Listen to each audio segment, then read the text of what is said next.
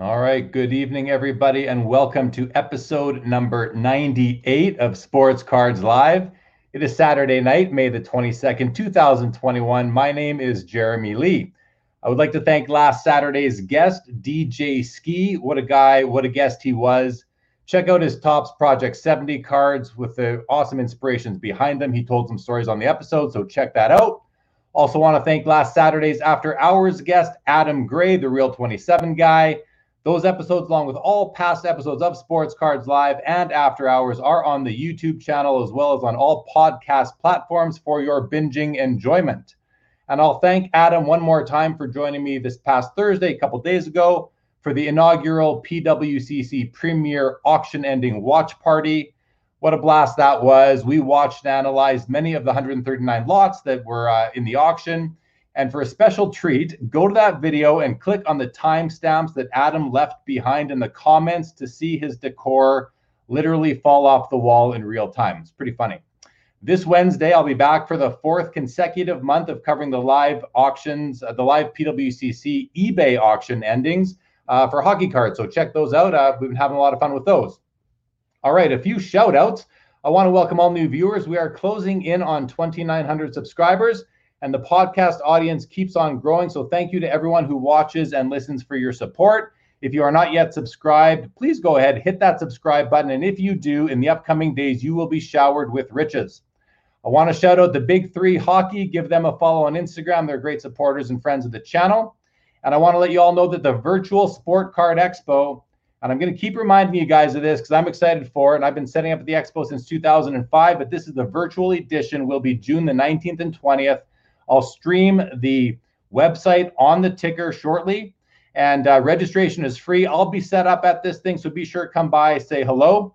Later tonight, after this show is over, we are going to have another show. Tonight's show, our guest is Jeff Morris. After this, after hours, we'll start two hours from now at about midnight Eastern. Our guest will be Ryan Nolan from YouTube's Breakout Cards, who is at the Dallas Card Show this weekend. So we're looking forward to an update from him. And I want to mention to you guys, I had the honor of uh, and the pleasure to be a guest on Brett McGrath's world famous Stacking Slabs podcast. He dropped that episode yesterday. Check that out. He's an amazing host with uh, with a great grad- attitude towards the hobby and the people within it. Just a great guy.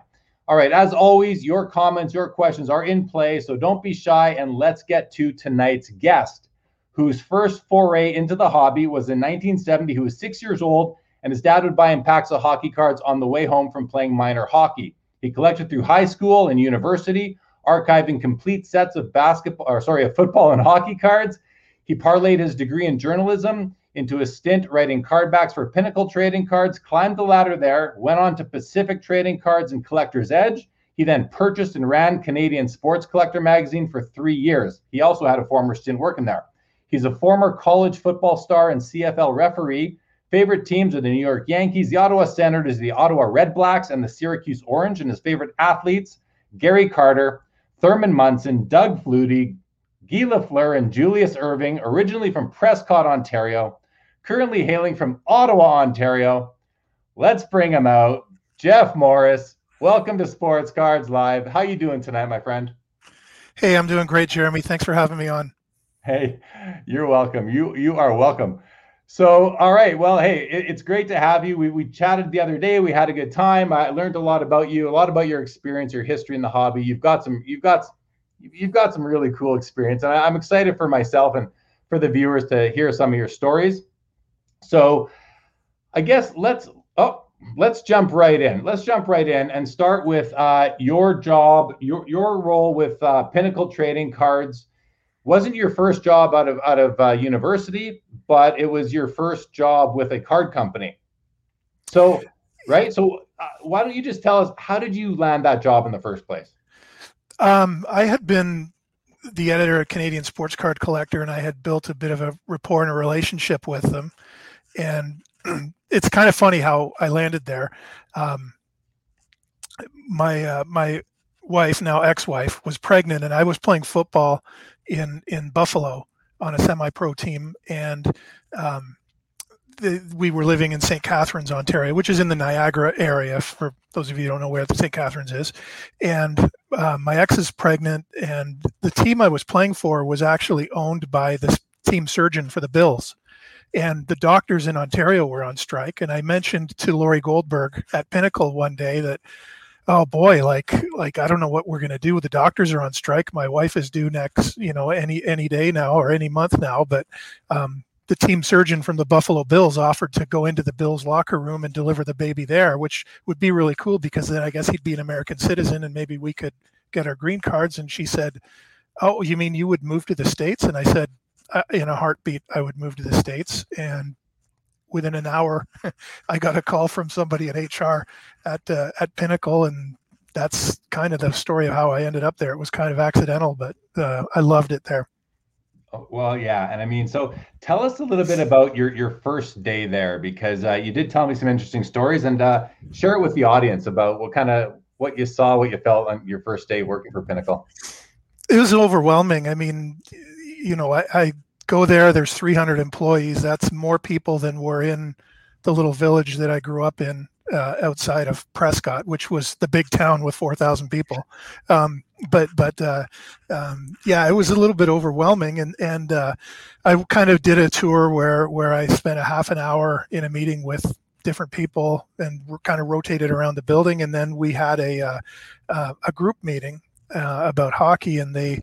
Um, they said, okay, this this was on a Monday, and they said, okay, on on Wednesday, certified hockey goes live and and I kind of looked at them and I said, "Wait a minute, it already is live." And they kind of looked at me like, "What do you mean?" And I said, "I was at a card show in Niagara Falls two weeks ago, and I saw complete sets for sale." And and um, and they were stunned, like they were shocked, and um, ended up they had they actually had a, uh, a a security guy. He was an ex FBI guy, from what I was told, and he he basically was this in this hidden room and did a lot of their security and, and investigated it. And then we found out that there had been um, a leak through one of our licensing partners of somebody taking master sets that we sent for approval and was um, getting them in the hands of dealers and selling them at shows as master sets. And um, so there was a bit of a sting operation after that. The next set that went out had little invisible ink marks that only showed up in UV lighting. And we went and bought the set um, at the same Niagara Falls show, and that's kind of how um, that, that's kind of how the whole thing went down. But for the first day of my job, for that to happen, that was that was pretty intimidating. No doubt, and I guess having an ex FBI guy on staff, what other sort of things was he there to do besides you know make sure cards weren't being sort of backdoored, if you will, whether through through you or a partner? that was that was the main thing. Like like they were so tight with security like nothing left the building there. And um and he they, they also uh I, I mean when i went to pinnacle i you know this is this is uh march 1997 by this point. I had done some freelance work for them for a couple of years but um, i had actually never been on the internet before so going to pinnacle was the first time i'd ever used email i'd ever been on the internet and um, and and they would they would uh, and I, I don't know if a lot of corporations do that now or did that at the time, but this guy could like click and see exactly what was going on on my computer screen. So it was their way of monitoring on anybody, making sure nothing shady or illegal was going on, or nobody was selling anything on eBay or or whatever. But um, but but yeah, it was it was a very uh, um, you know the, the security was very tight. But I, but I got to tell you, it wasn't done unfairly or in a in, in kind of with any malice or anything like that. Um, it was it was an amazing place to work with uh, some really amazing people there. So I want to just dig a bit into the uh, you know the leaking of cards because you know we've heard stories for years and years about you hear backdoor stories. I think every company has the the rumors out there about them. What what sort of insights can you share with us in as to like how how could it happen if it does? And in your estimation, is it a is it a is it a problem or is it, you know, from what you told me, it, it wasn't uh, a pinnacle employee. It was it was a it was a partner sort of employee. Do you think that that's the case in in terms of the history of the hobby, or or not? And and I don't know if this is something you really can answer, but uh, just wonder your thoughts on that, just to provide some perspective for everybody. From from the companies' perspectives, I mean, I mean, things like that only happen once, um, and and uh, um, you, you know, but but there there were there were problems with uh, um, you know, like like take uh, 25 years ago, take Walmart as an example. When Be a Player hockey came out, um, what what the pro- what the problem with dealing with Walmart was at the time, and I have no idea what it's like now because I'm talking you know 1990s, early 2000s.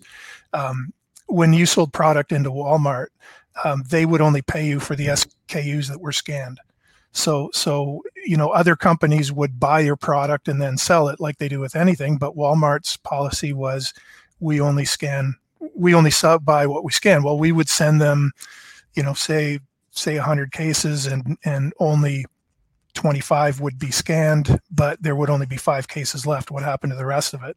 So when products like Be a Player came out, with had an autograph in every pack, um, when because we did Be a Player at Pinnacle, that was one of the projects I look after.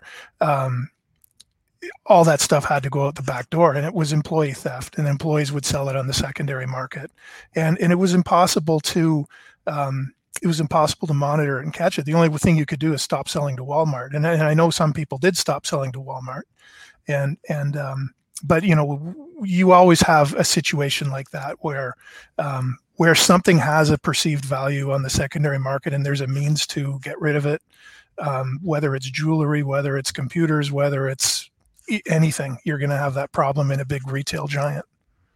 Yeah, you know, it's it's it doesn't surprise me that Walmart is that sophisticated, where you know they knew how to stop.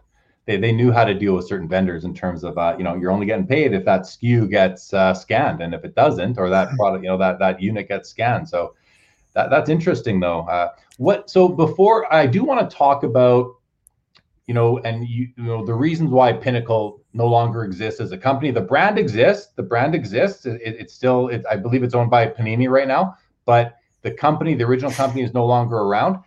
What what are some of the highlights from your years there? A couple, a couple, two or three things that might have happened that I don't know you that you were involved in that you were proud of, or things that stick out. What what can you share with us about uh, your days at Pinnacle? There's a, there's a couple. Um, or a few actually. Um, one of one of them was was when we did uh, our 1997 98 um, pinnacle set um, that was the 25th anniversary of the 1972 paul henderson goal so anybody who's canadian listening knows exactly what i'm talking about and Americans listening are like, "What's that?" So, so unless you're, you know, a hardcore hockey person, and and Paul Henderson, basically in a nutshell, if you don't know, Paul Henderson scored the winning goal in the 1972 Canada-Russia series, which, um, you know, is is like the USA Olympics, Canada, USA Russia, like times a hundred as far as Canada goes, and and and you know, I had this idea. Let's let's have Paul Henderson autographs in in our sets this year. Let's let's sign him to a deal and do autographs for the 25th anniversary. And um, I'm sitting in a boardroom with when I'm the only Canadian in there, and we're sitting in, in in our in our office was in downtown Dallas, and we're sitting there, you know, basically overlooking the grassy knoll uh, where where the tower was, and and uh, um, and I'm explaining to them like we have to have Paul Henderson. Like this is such a coup. This would like blow everyone in Canada away. As and you know, Canada was half our sales, U.S. was half our sales, and all these people are looking at me with blank stares on their face, like who's Paul Henderson? What's that? And so I had to explain to them. Um, and then I looked out the grassy knoll and I said, okay, Paul Henderson in Canada is Kennedy being shot. Every every American knows where they were, what they were doing when Kennedy was shot, right there and Paul Henderson, every Canadian who was alive knows who they were with, where they were, what they were wearing, what they were eating, where they were watching, everything about it. Nobody will ever forget that. And that was sort of how I explained to the um, to them. And then I threw a joke in. I said, "Yeah, right down there is where Aristotle Onassis had Kennedy assassinated." And they're all looking at me like, you know, does this guy know something? Or, and uh, but I always used to say that to tease them because it's kind of fun to tease Texans. and what about something uh, about Jackie Robinson? Yeah, when when I got there, there's uh, uh, again 1997 was was uh, an anniversary year. It was uh, the 50th anniversary of Jackie Robinson playing his first game in the major leagues, April 15th, and and uh, I had just been at Pinnacle for about a month, and we made these uh, Dufex Jackie Robinson cards, which were fantastic. Which um, we worked with Rachel Robinson on them, and they were distributed at all the major league ballparks on April 15th as giveaway cards, and they were beautiful cards, and and uh, and that was really special to be a part of. And then after that happened, um, I kind of did a little bit of research, and I discovered that nobody had ever made a card of Willie O'Ree. I was the brand manager for all the hockey products there. And of course, you think of Jackie Robinson, you think of Willie O'Ree, the first black player in the NHL, and I discovered that he had never had a card. So we um, did a card set. We resurrected Beehive photos. We made a Beehive card set in 1997, and I know Beehive has kind of circled circled around Upper Deck did Beehive for a while and and uh, and existed, but we did it in an oversized format. And um, I got a chance to talk to Willie O'Ree a few times and meet him a few times, and and we made the first Willie O'Ree hockey card. And it's it's a shame that here's a guy that played in in uh, uh, in the 1950s and then in 1960, and he had never had a never had a hockey card made. So I felt really special to be a part of that. That was exciting. What was the uh, photo selection availability like for a guy like Willie O'Ree who played in the 50s?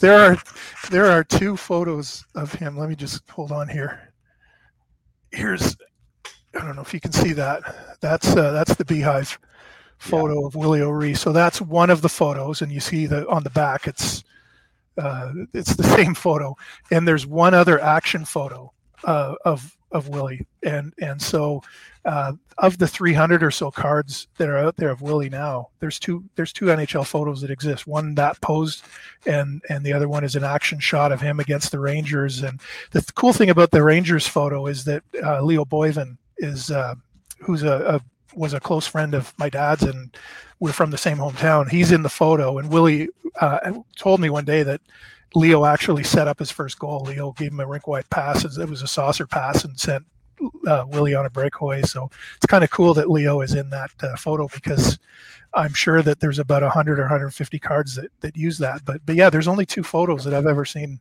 of of, that, of him that have been used. Maybe there's a couple more out there, but it, they're rare. Yeah, I haven't seen too many for sure. Okay, so let's let's go on to um, what happened to Pinnacle. Why did Pinnacle fail as a company? And uh, well, yeah, what's your perspective on that? I, I think there's there's a lot of reasons. Um, and and you know over projection was one from a like okay let's let's look at the corporate level i mean from from a corporate standpoint internally um, i think the owners of pinnacle had in mind that they wanted an ipo and that they were going to turn the company into a publicly traded company so because of that um, the decisions weren't made in a way to sustain business. They were made to um, get sales up and get a perceived value uh, for an IPO, and that and that IPO failed. That was sort of the doom and gloom for Pinnacle. But I mean, I mean, we we spent ridiculous amounts of money on things, and, and for example, we did uh, we were the sponsors of the uh, um, NHL All Star Game Fan Fest every year, and that was a million dollars. So so it's like here's a million dollars, and and I mean, come on, and and and there were a lot of there were a lot of uh, things like that. But but that was part of you know building a big name, building a brand, and um, and and I think too there were there were as, as far as the products go, um, there was a little bit of a disconnect because um, the one thing we used to hear at Pinnacle internally was was uh, um, they, we always compared trading card numbers to toothpaste numbers. The, the, those two categories, trading cards and toothpaste, were about the same in sales. And and what they didn't understand was was collectibles were um, an impulse purchase and they were an emotional purchase, whereas toothpaste is something you need. And and uh, um, and and you know like like we we buy we buy sports cards for two reasons. One for getting an emotional connection to the sport and to the game and to your favorite players, or the other is pure investment. Um, they're they're two very different different types of buyers, but I think the people that are investors love the sport as well. Um, they're not just random stock people. So so Pin- Pinnacle got a little bit out of touch, and what I was really surprised when I got there is there were only um, there were only three of us in the building that were true collectors out of 300. They were sports fans, they were marketing people, but they just didn't understand the mentality of the collector. And then when things went bad, I'll, will tell you a story. We had a product, um, you know, we, we were in financial trouble and um, our our marketing group and of brand managers, we were basically shut in a boardroom um, and slid pizza under the door and said, "You're not going home until you come up with an idea that'll make us a million dollars. We need a million dollars in sales. Come up with something." So we kind of brainstormed, and I told the group how much I loved collecting un- uncut sheets. I had a few uncut sheets of cards, and every time I'd go to a show and see uncut sheets, I thought, "Those are so cool. I, I got to get one, put it on my wall." Like I don't know how many people. I don't know if they're ever available or anything, but whenever I see an uncut sheet in a frame, I just love that. And so then we thought, what about if we did an uncut sheet of like our best ever cards, or what if we did? Um, and then, you know, nobody really liked that idea, but we had the we had the contract to do the NHL goalie masks with iTech. So so then we thought, okay, well, what if we did uncut sheet size Dufex trading cards of goalie masks? And so we kind of pitched the idea, and they took it to a focus group and the idea was fantastic. And then at the last minute, they changed the SRP from 19.99 to 29.99, and it tanked. And and if it would have stayed at 19.99, it would have been a slam dunk. But because it was such a slam dunk at 19.99, they thought, well, let's let's squeeze another ten dollars out of the uh, SKU. And you know, at that time, the Canadian dollar was hovering around, you know, maybe 65 cents. So 29.99 is 50 bucks in Canada. Is is 50 bucks worth for a goalie poster, uh, a mask poster? No, it's not going to happen. So so there were decisions like that that that were made. I don't know whether it was out of desperation or out of um, risk, out of gamble, out of uh, you know who knows. Uh, those those were above my head. Those decisions, but um, but there were there were some things that that uh, you know we were we were pretty disconnected on on how the uh, how the collector thought I love the comparison, you know, sports cards to toothpaste. Like that, that's how they were managing. Uh, that's how they were, you know, I guess managing the business was somewhat managing the business based on toothpaste sales. Um, and the fact that there are only three collectors in the company of around 300, I'm not surprised that, that the company didn't didn't survive much longer. So uh, I think you mentioned to me that the, the the people that were kind of running sales and marketing were they came from Nestle and Bass Fishing Outlets. Is that is that what you told me? There were some people from Nestle there, and, and I mean they were amazing at their job. They were excellent, and and uh, um, I learned so much from those people. Like like Greg Bakikio, for example, he he might even be on here listening. Um, Greg was my boss there, and he he had come over from Nestle and hardcore sports guy and and he really understood and got it. And I remember going into his office the first day, saying, and, and you know he he had a window office, and we're looking down at the highway, and he said, basically, here's what marketing is. I want you to look at every car that goes by and think of the people in that car. How are you going to let them know what we're doing here without spending any money?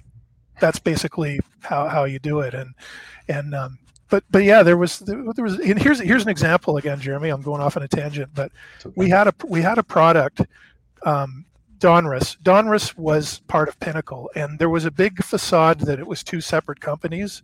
And every time the guys from Beckett wanted to meet with Donruss, the Donruss guys went to another building to pretend that we were two separate companies, but we were all working on the same floor, and we were all we were all working together. Um, but Donruss came out with this product called Donruss Priority, and the boxes for the cards were like shaped like like uh, mailboxes and and really cool idea because it was it was uh, you know it's just you're always looking at creative ideas.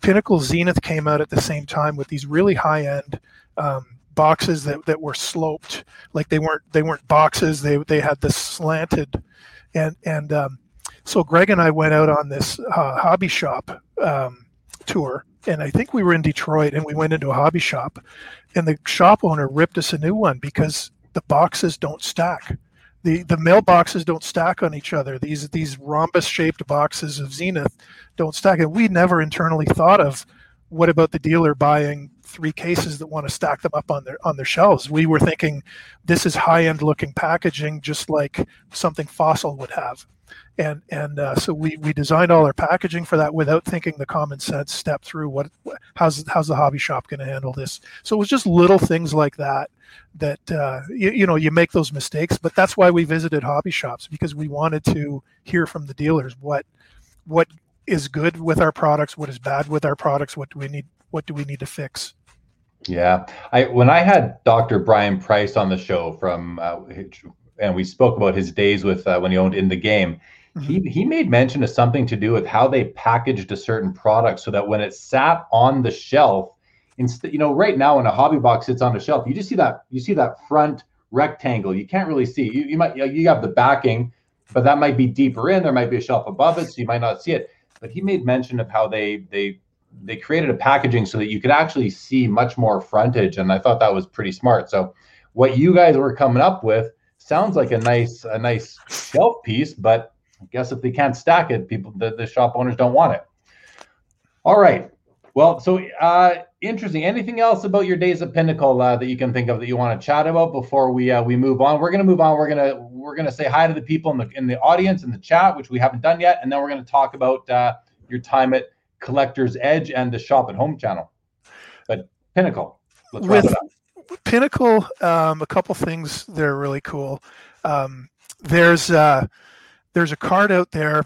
Um, I was working at the uh, when I owned Canadian Sports Collector. I was working at the draft in Columbus, and we had on the issue of our magazine we had Patrick Kane on the cover, and Patrick Kane's dad came up to me and started chatting to me, and he showed me this Pinnacle card, and I'm sure a lot of you know what card I'm talking about. It's the uh, it's the Pierre Turgeon card, um, which I'm amazed. I remember when we did that card because Pierre Turgeon was getting tripped, and you're not allowed to show any players being taken advantage of physically on their card and here's Pierre Turgeon getting tripped. And I remember talking to Anita, our photo editor. It's like, that's not going to be approved. And she's like, but look at what a great photo is. Well, we put it in anyway. If you see that card, there's a little boy in the corner sitting on his dad's lap, and that's six year old Patrick Kane. So that's kind of a cool thing. There's one other pinnacle card I want to show you here. Um, this is my favorite ever pinnacle card. And this is a Gretzky Emerald moment from the Epix. Um, the Epic set, and you know, I, we talked about how some Gretzky cards are just exploding in value, and you know, you've got PSA two Gretzky rookie cards selling for two thousand dollars on the market right now. That particular card, um, that was in Zenith. That was the Dare to Tear, um, the big oversized cards with a little card inside, and you had to figure out whether you wanted to rip rip to together. Anyway, there were only nine of those put in packs. I ended up with one when I left the company from from customer service, just as a you know a parting gift. Say, um, I don't even know how I ended up with it, but um, uh, there were only nine of those went into packs. I saw one of those PSA graded on eBay for like 250, 300 bucks. And it's like that's a Gretzky card where there's only nine cards, and it's like how is Hold that on not a second? I got to go look on eBay quick. I'm kidding. Okay. Keep going. Keep going. Keep going. but it just it just shows you that that like you know there's there's if if you're if you're a collector and you want something special, there's stuff out there. Um, you know there, there's some really good stuff out there even if you're looking for the special gretzky's or jordans or i mean those are the two guys driving everything right now um, but there are some special things out there yeah the patrick kane as a kid card i mean it, pretty lucky, you know, looking back that he was actually sitting in the front row of that hockey game with his dad. Got you know was uh, in the right, you know, the right range of four or five seats and made it onto that card, and now he's in the NHL and the hobby knows about it. It's not it's not a secret that he's on that card. I wonder. I mean, obviously his father came up to you and told you, but do you know how how does the hobby know that he's on that card besides his father coming up to Jeff Morris at an All Star game? We we did a uh, we did a story on it in in our next issue of the magazine and and I wonder if he's in more because his dad had a car dealership, a high end. I don't know if it was Audi or BMW, something like that. Sold a lot of cars to the Sabres players, and he shared uh, rinkside season tickets with with uh, with somebody else. So he was at quite a few games. So I wonder if you go through if you'll see more um, Patrick Kane. But we we put it out there, and then I know Al Muir from Beckett had a had a piece on it as well, um, and I think just word got out, and uh, and you know on social media things things travel pretty quickly. Yeah, no, that's that that's that is a great story. And the Gretzky card, I wonder how many people watching right now just went to eBay to see if they could find that Gretzky card because there's only nine of them, and I, I'm guessing it's not numbered, is it? No, it's not numbered. And and I looked it up in uh, one of the price guides, and they said that there were uh, 30 or less. And somebody's commented. There's a few comments. Uh, it was Sylvain Turgeon, not Pierre Turgeon. Sorry about that. Oh. I got the Turgeon brothers mixed up. Yeah, it was Sylvain. Okay, so uh, good, good stuff. Good recap on your years at uh, at Pinnacle and really what it was like uh, behind there. That was really interesting. Uh, we're gonna go through some comments now, Jeff. So have a sip of water, uh, relax for a minute, and then we're gonna get into your time at Collector's Edge. So I just want to welcome B. Roy to the show. We got Jeff McMahon, ja- Jacelyn is here, Rocco Rosado, Mickey, Ziggy is here. Anonymous Facebook. If you're watching on Facebook, guys, best to watch on YouTube. Then I will know who you are. Global Sports Card Investor. Good evening. YYC Vintage. Good to have you on. Steve Tingwall. Great to have you. Hockey Hockey. Good to have you here. Terry Fortune. We got Darren again. Welcome to the show. Utaman, Utaman, Darren Utaman. Hello, Super Bad. We got 90s. We got my guy Joe Perot from Santa Cruz. We got Al G. Good. Yeah, we're gonna. I, I, that was a history lesson right there, right, Alan? Everybody, that that was really fun. Expos are representing on Jeff's head tonight. Good evening, Yannick, PSA Slab guy. We got Dunkachino. Great to have you. Tracy Shamer is here, if that's her real name. We got MMA. MMA, I noticed you uh, helping out with that with the person who was spamming the chat. Thank you for that. Brandon, good evening to you. Sanderson, we got Michael Ham. Good evening, Michael. B. Roy loves the oversized O'Ree. That's awesome. That's awesome. And yeah, a couple uh, comments are making me laugh here. Mr. Zoo has the 95-6 Pinnacle set. Very nice. Dennis, good evening. Better late than never, as always. We got name. Victor, good evening to you. Corey Carr. My guy Sam is here. Great to have you. Very awesome. We got Matthew Jones. We got Bill is here says, was Jeff at Pinnacle for the $35,000 bounty to anyone able to collect the four printing plates for any card from 97 98 baseball? Are you, do you remember that promo? Do you... I do remember that promo. And uh, it was about uh, July, August 98 when uh, the axe started falling. Um, at Pinnacle. So there was there was that program. There was another one where um, we were giving away baseballs from interleague games and we were giving away game used pucks and the company went under while those promotions were going on so a lot of those would have gone unclaimed and i don't know i was i think the eighth last person in the building. Um, and and i had a whole i had a whole floor to myself in the, in this office building. And you know who came in after we did was mark cuban. So I'm holding the door open while Mark Cuban is wearing sweatpants and sneakers, carrying boxes of stuff in because he had just started broadcast.com and, and got the had the 13th floor at the Pinnacle building. And uh, and then he sold the Yahoo like for 1.5 billion or something six months later. Um, but but yeah, I, I was holding the elevator door open and chatting with Mark Cuban every day. I had no idea he was going to become like a Shark Tank guy, you know. That's crazy. So you were working at the right place, just at the wrong time, perhaps. But uh, I know you yeah. you loved what you were doing, though. So oh God, great. I loved every day of it. It was it was I, I had I had the job I always dreamed of uh, for so many for so long, but with different companies.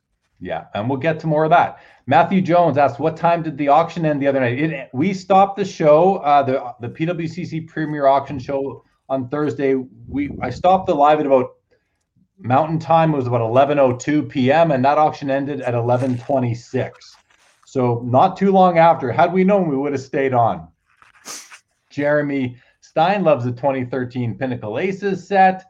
Anonymous Facebook user loves the walk down memory lane. Anyway, uh, so we don't. We got that one. It was Sylvain Turgeon. Collector's Edge, Excalibur, just the best. Sword in the Stones, the best. We'll get to some of that. Good evening, Smallville.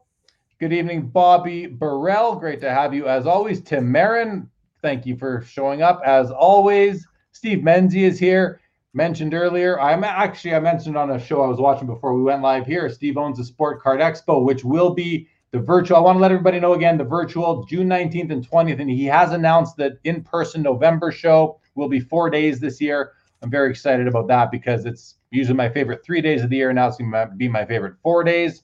We got Chi Town Hustler, Sanderson, Jeremy. I don't even know what the oh Pompatus of yeah Pompatus of Love. Steve Miller got it. Sanderson got it. And MMA, yeah, isn't that isn't that cool? Mark Cuban. Okay, let's go ahead, Jeff, and let's talk about your time at Collector's Edge because you went from Pinnacle to Collector's Edge, I believe, correct? Yeah. Now I'll, I'll tell you a funny story about the first day there because um, I didn't tell you this before and I thought about it afterward. Um, I'm Canadian. I'm working in the States, so I'm on a visa. I'm on an H 1B visa.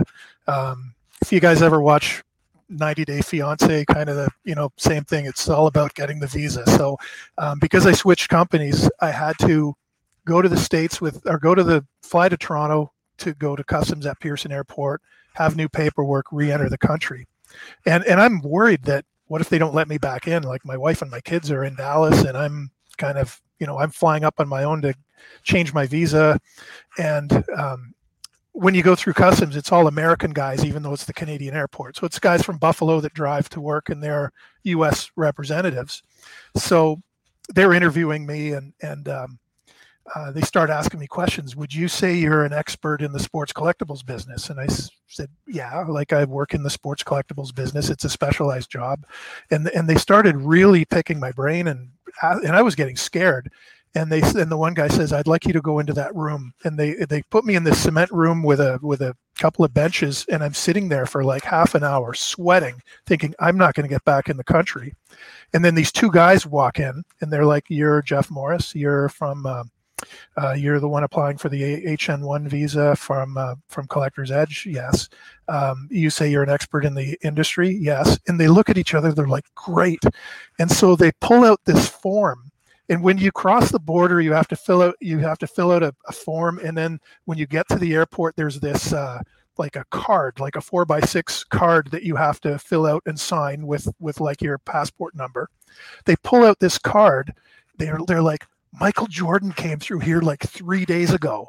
Um, here's here's the card. What do you think it's worth yeah, and that's why I was detained. And I was like, "Oh my god!" Like, like I nearly soiled myself. I was so scared that I wasn't going to get back into the country. But they, they, they held me because they wanted to know what their Michael Jordan autograph was worth. But, um, but at that time, autograph forgery was huge in in the uh, in the business, and and uh, um, and, and, you know you don't see as much of it now but back then uh, you'd go to card shows and things like that. You really had to be careful where you bought autographs from. But but that was sort of my initial time at collector's edge. And uh, we did we did things very um, our card designs were very simple. Uh, they were photography driven.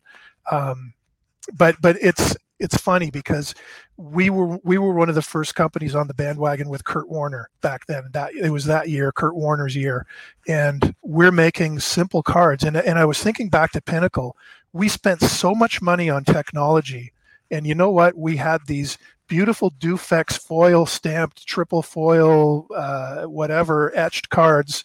And you know what? Your John Elway card from that is a dollar, and your simple Collector's Edge or Pacific Base card is a dollar.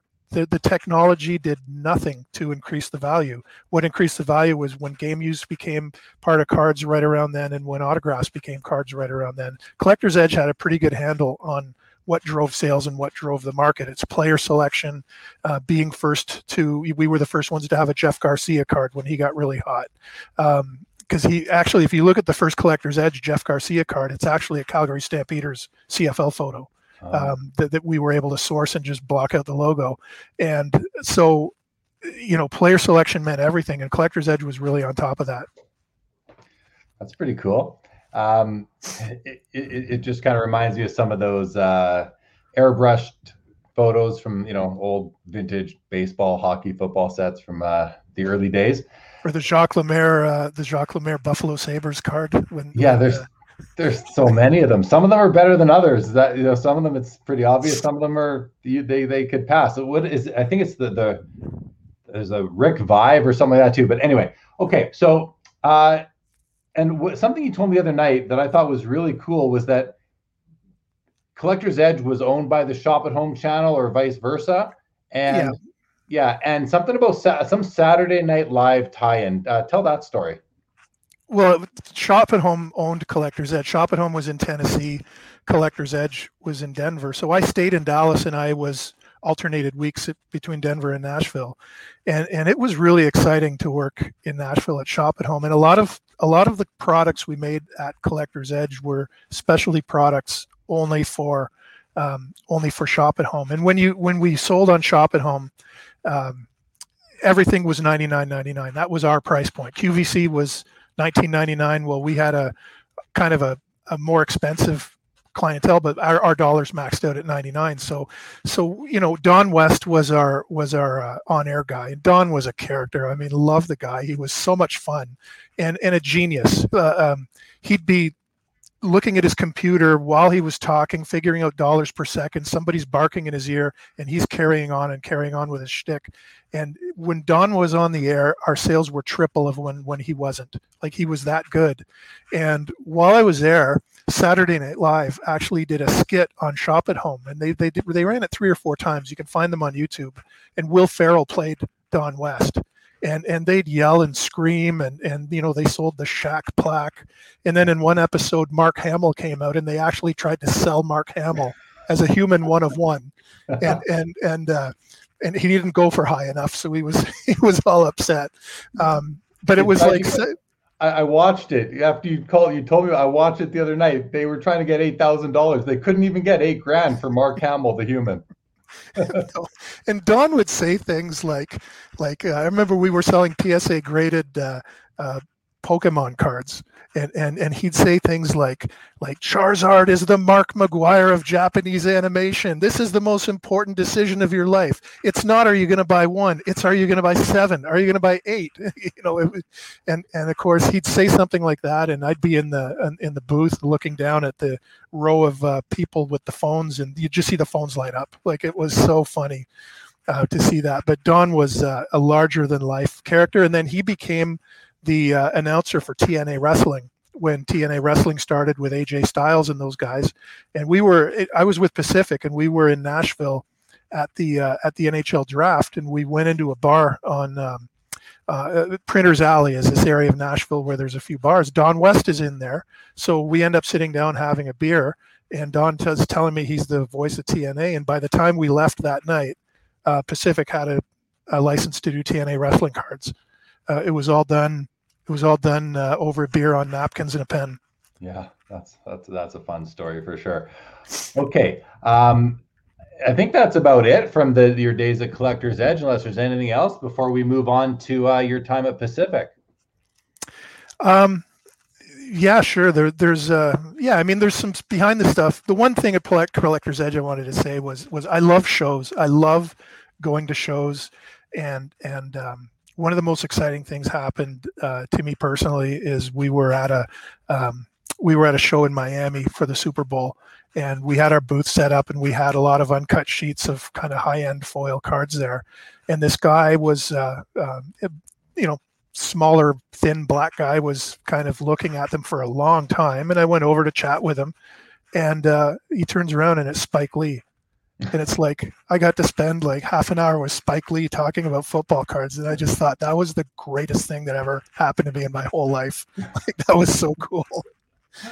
That is that. Yeah, you've had some really awesome experiences. Okay, I want to go to a few more comments. I like this one from uh, Tracy Shamer. Says uh, Jeff looks straight out of Talladega Nights. Now, there's a bit of a story behind Jeff's look tonight because the uh, the earphones, the headphones with the mic he's wearing, when we when we met the other night, we had a serious echo, and I said, I said, Jeff, you need headphones. I don't have headphones. I said, you need headphones for the show. Otherwise, it's just not going to work.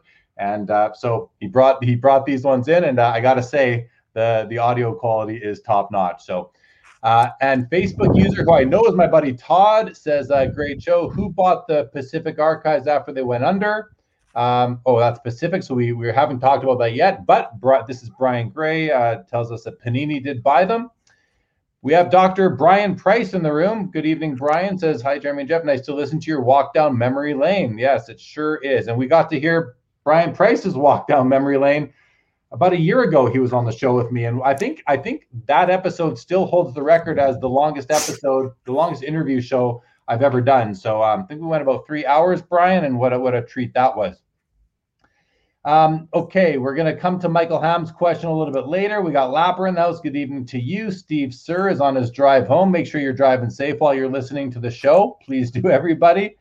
And uh, Sanderson Thor, I can still hear Don West yelling at me through the TV, I'm sure. Yes, Mark Hamill is a good sport. Bill says, and Don West swimming through cards on the floor was classic too. for sure, for sure. Uh, you, you, Brian, you have interesting stuff to say, man. I, I enjoyed it. And I watched you on the Cardboard Culture show a few weeks ago. I listened to the whole episode. You told great stories then as well. Bobby Burrell says, enjoyed working with you and writing articles for the Canadian Sports Magazine. We're going to get to that magazine too, Bobby, and uh, Jeff as well.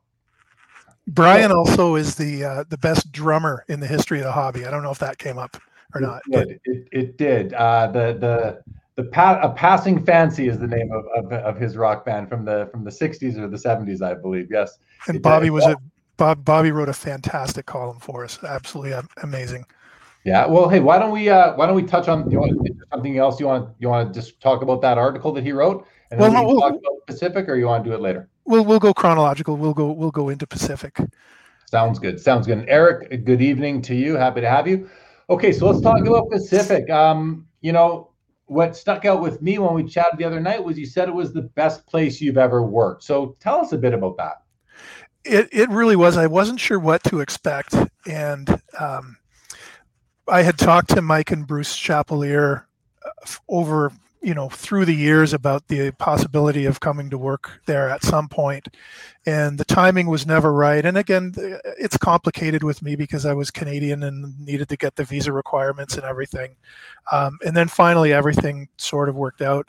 Uh, shop at home was being sold to the food network and i wasn't really sure what was going to happen there. So so uh, i called mike back and flew to seattle and, and met with him. And uh, he had me over to his house for dinner and what really, I'll never forget that night because uh, he went and showed me some of his personal collection. And, uh, um, and I mean, he was so hardcore as a collector, loved collecting, really understood it, got, got the business. And I remember I actually, he used to sell mail order cards uh, before Pacific was a thing.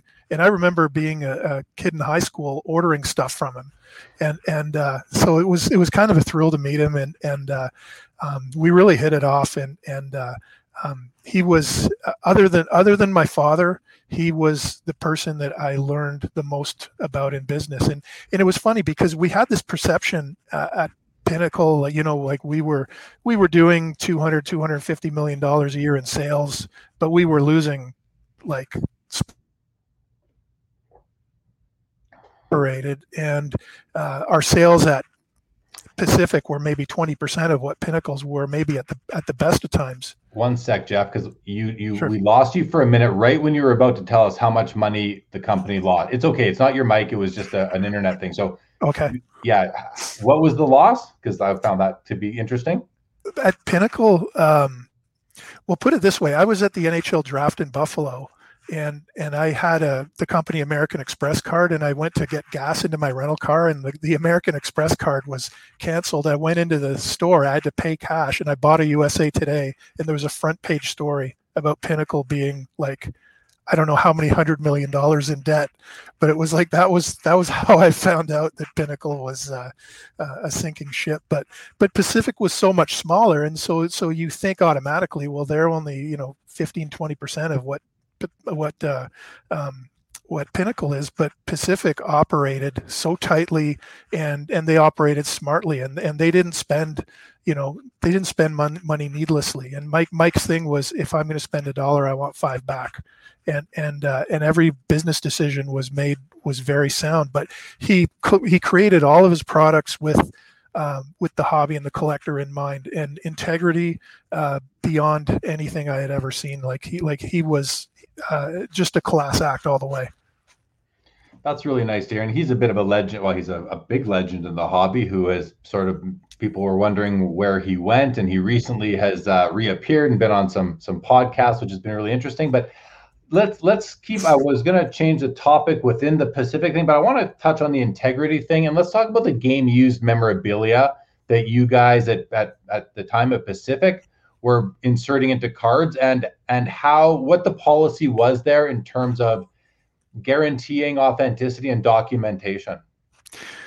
That was uh, something that he was really um, a stickler for, and we had we had a special room in the building, and only Mike and Shannon Johnson, who who was in charge of uh, um, who was in charge of all the all the jersey cutting and, and sorting, they were the only two people allowed in the room. And uh, Shannon would would cut the jerseys, and and she knew to um, like we would purchase a jersey like for NHL, for example, we would get most of our jerseys from MeiGray. So so we would have video of the MeiGray certificate of authenticity, what game the jersey was worn in. We'd have video of Shannon cutting the jerseys. We'd have video of the cards being produced, and and we were kind of thinking that forgeries were such a huge um, thing in the business that when the FBI comes knocking on the door, we're 100% buttoned up, and we would be the only company at that time with game used jerseys that would have been buttoned up because I know that different different companies didn't didn't operate that way.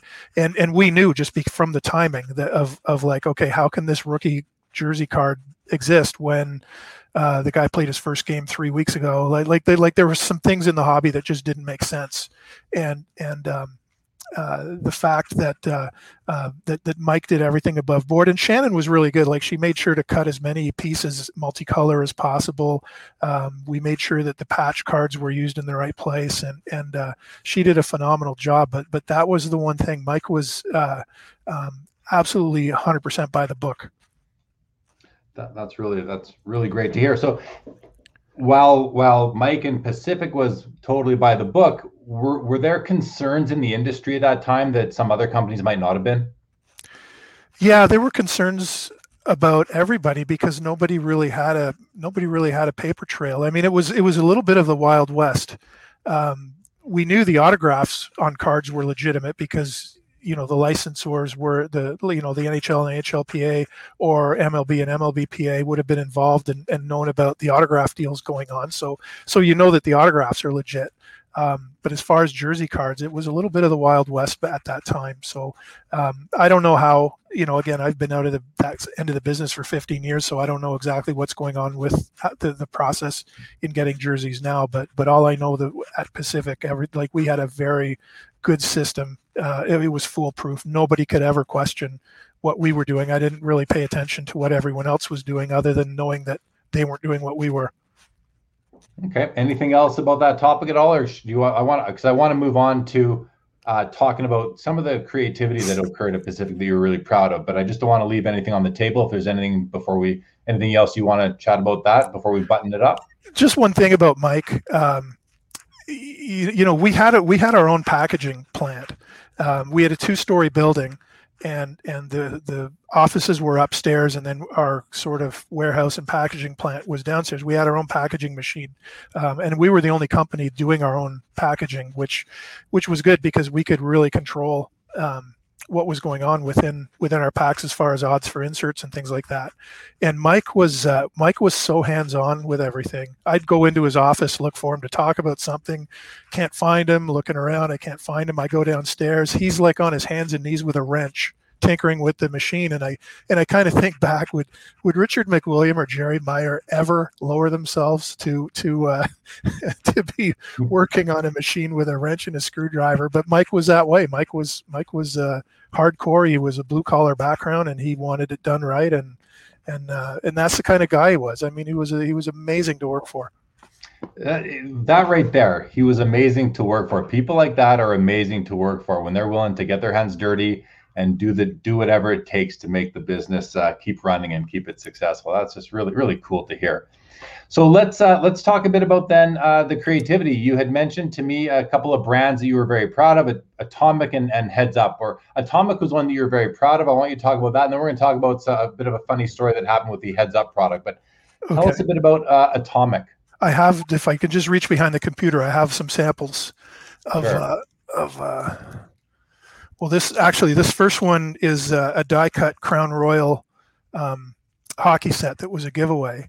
And one thing about Pacific, if you look at our foil cards, how bright they are, the the imaging, and that's because when we when we printed on foil, um, we took the outline of what we were printing and we put a we put a, a, a layer of white and then and then put the ink on top of the white. And none of the companies I'd ever worked for before had done that. So and then even with um, like back then we were shooting uh, chromium film. Uh, we digital photography wasn't at the point where you could use it for sports yet, and Mike was Mike was a, a very good in the darkroom. His his background was a, as a photographer, so he understood everything. So so for a lot of our stuff, um, we developed it an extra half stop so that so that the brightness would come up and then we adjusted the colors on the uniforms. But he wanted to make sure faces were bright and well lit um, which in the nfl when, when you have in baseball when you have like visors on helmets and, and shadows um, that's important. Um, the atomic cards if you haven't seen them they're they're kind of got a die cut logo. That's a, a ducks um, a ducks card there. Uh, here's a red wings. These are from the 03 set, I think. Um, there's a Red Wings card. I mean, they're just just gorgeous, and that's my favorite set ever. And and uh, Rob Hicks looked after our our uh, um, looked after our design team, and he was absolutely fantastic and and very creative. And uh, uh the stuff that he and his guys came up with was amazing. Rob went to work for Great Western Press in Dallas, which prints most of the trading cards in the uh, um, in in uh, in the United States right now. So um, really talented guy, and, and and again, great people to work with. I remember being at the Sport Card Expo in Toronto. This goes back to I don't know 2003 or four, and uh, that and I, I forgot what Atomic looked like until you just showed that card. But there was a there was a set at the at the Pacific booth that you could get maybe 10 or 12 cards and they were all the shape, the, the die cut shape of the card was the team's logo, or at least like two of the edges were. And I thought they were just the coolest cards uh, ever. So th- thanks for reminding me of that. Uh, I, I had them for a while. I don't know what happened to them. I don't own them anymore. But now after having you on and seeing them, of course, I'd like to reacquire a set of those and stick them in a in a binder. So talk, let's talk now about this. Is so, guys. This is a pretty funny story that Jeff told me uh, the other night. And uh, there must be some people out there who don't know the reason for why this happened. And unfortunately, the player impacted didn't end up being very important in the long run, but at the time was was a very important player in the hobby. So tell us about this. The product heads up. It, it was a box of cards, but it came with a bobblehead inside of it. And there was a bit of a, an, an issue with with these bobbleheads. So take it from there, please, Jeff. Okay, so so heads up was uh, um, going back, oh, probably a hundred years earlier. Was was one of the very early trading card names. So it had some history in the hobby, and and so we thought, well, let's. Um, we I wanted to do this card set with a bobblehead doll. Alexander Global Promotions made most of the bobblehead dolls for stadium giveaways, and they were they were a pretty big deal um, in around you know 2002 2003 that bobbleheads were big. And um, and they were down the road from us. So it's like let's work together and let's do this set of pacific bobblehead dolls. And and the the the card set would be you know you get 24 packs plus plus a bobblehead. And we ordered them and and the product sold out before it was even manufactured. Like it was it was really well anticipated. And so we picked 10 players. And you've got to remember you know we're not picking the 10 greatest players of the time. We're, te- te- we're picking the 10 guys that are driving the hobby. And when you look at the hobby's history, um, you, you look at times where, you know, Blaine Lacher and Jim Carey and and and uh, Patrick Lalime and and Jim Campbell. I mean, I mean, there are some kind of random guys that were the hot the hot ticket items in any particular month. Well, that year, um, Mike Comrie was very hot. Mike Comrie had had left. Uh, college hockey, gone to junior, and then and then was playing in the NHL. He's he's uh, was married to Hilary Duff. He's he's not anymore. But Mike Comrie was uh, a big star uh, for for a couple of years, and th- that was his rookie year. So we had, we decided to have Mike Comrie in the in the bobblehead doll uh, set, and um, Mike Cramer kind of thought, you know what, I want to get some of me made too. So it's like, hey, Mike's paying the bill. He can have bobbleheads if he wants, but he wanted to get them and give them to his friends for Christmas. And and then we got the idea like let's let's have Mike autograph some of them and put them actually in the boxes. So there were Mike Cramer dolls and the rest of them. And um, and the Mike Cramer doll I think could be redeemed for for a prize. I don't remember what what it was now. Um, but when the shipment from Alexander Global came back, the the dolls are made in China. They're brought back over by boat, and they arrive and we're missing a thousand dolls. And and uh, the factory in China got Mike Cramer and Mike Comrie mixed up. When they thought that we just put the name down twice. So they made the Mike Cramer dolls and they just assumed that Mike Cramer and Mike Comrie were the same guy. So the Mike Comrie dolls never got made. So so we were all of a sudden short a thousand boxes and we had to uh, kind of tap dance around that one because we oversold the product. But um, little communication things, those those things can happen. But it was uh, it was kind of funny. That is funny. Was was the Mike Comrie doll on the checklist? Like, would collectors have been looking for this thing? Um, I, I think in the initial one it was it was in all our sales material, but when the mistake was discovered, I mean we um, we called Alec Beckett right away and let him know that hey, there's no Mike Comrie, and they wrote a little story on on how this uh, how this whole thing happened. Um, yeah. So so uh, um, yeah, and, and then I, am sure you're going to ask me about the earthquake. Um, We're coming to it. We're coming to it. I have it on. That's I have it on my list. I wanted to do a couple of comments first. Okay, sure. Then, yeah. Okay. So I just saw Brian Price says Bruce Chaparral. Chapelleri was the sales manager at uh, ProSet when I first took over the Parkhurst. When I took the Parkhurst license there in '91, he was a great guy. So was Mike Cramer, very nice. This is Kent Wong, who's one of the co-hosts of Cardboard Culture. Says uh, enjoy hearing the past history of the hobby, no doubt. MMA enjoyed the Atomics, as did I. Matthew Jones says Crown Royal looks like the 2021 Crown Royal basketball cards from Panini now. And what you'll find is that that the Pacific brands inspired a lot of designs that we see through to this day. And I wonder, and this is a question I'll, I'll ask you, Jeff. Do you think that that is because the the the do you think it's because people that were working at card companies now are looking back and uh, and seeing what was done, and or do you think it's people who were working at Pacific or worked in the industry at that time that are now working at Panini? I, I think it's maybe I, I, don't think anyone from Pacific is is working in the in the hobby still, other than other than Rob working uh, when when he went to Great Western. But um, but but I think that you you know the one challenge we always had was was there's only so much you can do on on uh, um, two and a half by three and a half inches of cardboard and and and you know there was such a proliferation of brands and products it's pretty hard to come up with something uh, new and different. We've gone through autographs we've gone through game used we've gone through game used autographs we've gone through game used autographs serial numbered we've gone through game used autographs serial number to the jersey number. I mean i mean uh, are there any are, yeah are, are, there are there any anything um, other than selling actually selling mark hamill like, like is is there anything? I think Bobby Hull could probably be for sale. Uh, if you can find, we ask that question. You know, there's always so much pressure on the card companies from the from hobbyists to innovate. They don't innovate enough. Don't, I'm constantly impressed with the amount of innovation that comes out of the various card companies. I mean, it's you know we've even got the the the press plates have made their ways in their way into cards now and, and stuff like that. Okay. Um, Chi Town Hustler, that's Dave Slipka, who was on with us a couple weeks ago, says that we need some Alan Lewis and Mike Monson stories. Now, I don't know who either of those gentlemen are, but uh, if you can, uh, if you can uh, let us know and tell a story or two. I can tell you Dave Slipka story. That's even better. Uh, Let's do that too. There was a show in Chicago and and Dave and I were there, and it was the last year of the Expos. Obviously, I love the Expos, and and it was the last year of the Expos, and the Expos were playing in Milwaukee that night. So Dave and I, Dave was working for Beckett, I was at Pacific, and Dave and I were like, let's go to the, let's go to Milwaukee, let's go to the Expos game. So Dave got tickets, we we got it all figured out.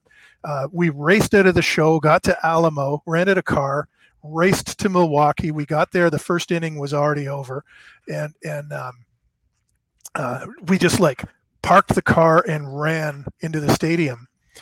And then, uh, and I acted like an idiot. The Expos won like 10 nothing and 10 1. Vladdy hit a couple home runs. I'm yelled, Who's your Vladdy, baby? I was like breakdancing on the Jumbotron. Uh, I had my Canadian flag. Some guy was chasing me around trying to set me on fire at, on the on the mezzanine because I called him him and his friend Lenny and Squiggy because they made fun of Canada. And um, there was a Shirley reference. Yeah, well, that's Milwaukee. That's well all I could think of. And so the game ends, and Dave and I leave the parking lot, and we both stopped and looked at each other. It's like, where's the car? we didn't know where we parked. We didn't know what color the car was. We didn't know the make of the car. All we knew is that it had a Nebraska license plate and it smelled like White Castle inside. That's the only thing we knew. And we wandered around the parking lot for probably an hour and a half to two hours, meeting everybody. And people are yelling at me, "Hey, Canuck, go home!" And it's like, I can't. We can't find the car. And and uh, so once every almost everybody had left, uh, the the gray Impala that we were looking for ended up being like a blue something else. And and uh, um, at about two in the morning, we finally found the car and drove back to Chicago. Uh, but that was probably the most fun I've ever had at a baseball game in my life. Well, Slipka says it's all true. You know, I I'm sitting here like I you know if we are if we're talking at the same time, it's just we're going to cancel each other out. So I'm I'm like I'm trying. I want to laugh out loud, but I can't because I know that it'll make it so people can't hear you. So I'm like struggling here to laugh and not make sounds. But that's that's a funny story. I can just see it. And um, it was um, my and it was my first time ever at White Castle because we don't have that in Canada. No, it was we don't. Like, it was like angels crying on my tongue. It was so good. White Castle was like angels crying on his tongue. That's a great line. Wow.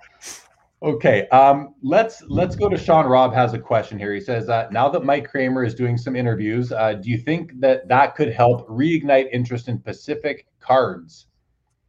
I think it will, uh, uh and I think that you know there's there's a real um, a real resurgence of interest in stuff from the 90s and two, early 2000s right now, especially for Hall of Famers and stars. And uh, um, and you know I think I think it's great that Mike is. Um, Mike is out there talking about it, and and uh, um, it's funny. He he uh, he'll, he'll he'll send me a message every now and then because somebody will reach out to him and ask him, "Hey, what do you remember about this autograph card or that?" And if he doesn't remember, he'll send me a message. Hey, do you remember we did this? And and uh, um, so it was. Uh, it's it's kind of kind of fun to because uh, it takes us both back down memory lane, and it's it's pretty hard to.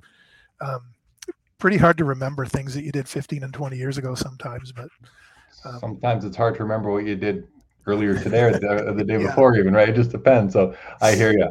Okay, um, so let's move into because you alluded to it earlier. Let's move into the uh, the Seattle earthquake story. so, um, I had never been in an earthquake. Um, we get little earthquakes in Ottawa, but I've always slept through them. I'd never actually been awake for one. And and you've got to remember we're we're about to do heads up. We've got um, we've got this warehouse walls stacked with um, with 10,000 bobblehead dolls and, and all of a sudden the building starts remember those electric football games where like from the 60s and 70s where you'd turn it on and the, the players would bounce around and then they'd hook their arms and, and the, everything would vibrate? It was sort of like the building was like that but we looked out in the parking lot and it was like the pavement was like liquid. It was like rolling. And and we're kind of like let's get the hell out of here. So so we go down the stairs and and when you go down the stairs, you you stop and there's this wall of bobblehead dolls, all, all like 10,000 of them going like this at the same time. So it's like, I know I got to get out of the building, but this is the coolest thing I've ever seen. so, um, so yeah, that was, uh, that was my, that was my uh, experience with a Seattle earthquake. It was, uh, it was kind of fun. I just love the, the bobblehead story because you there you are running trying to get out of the building and you run through and you see a wall full of bobbleheads. You're like, well, that's kind of cool.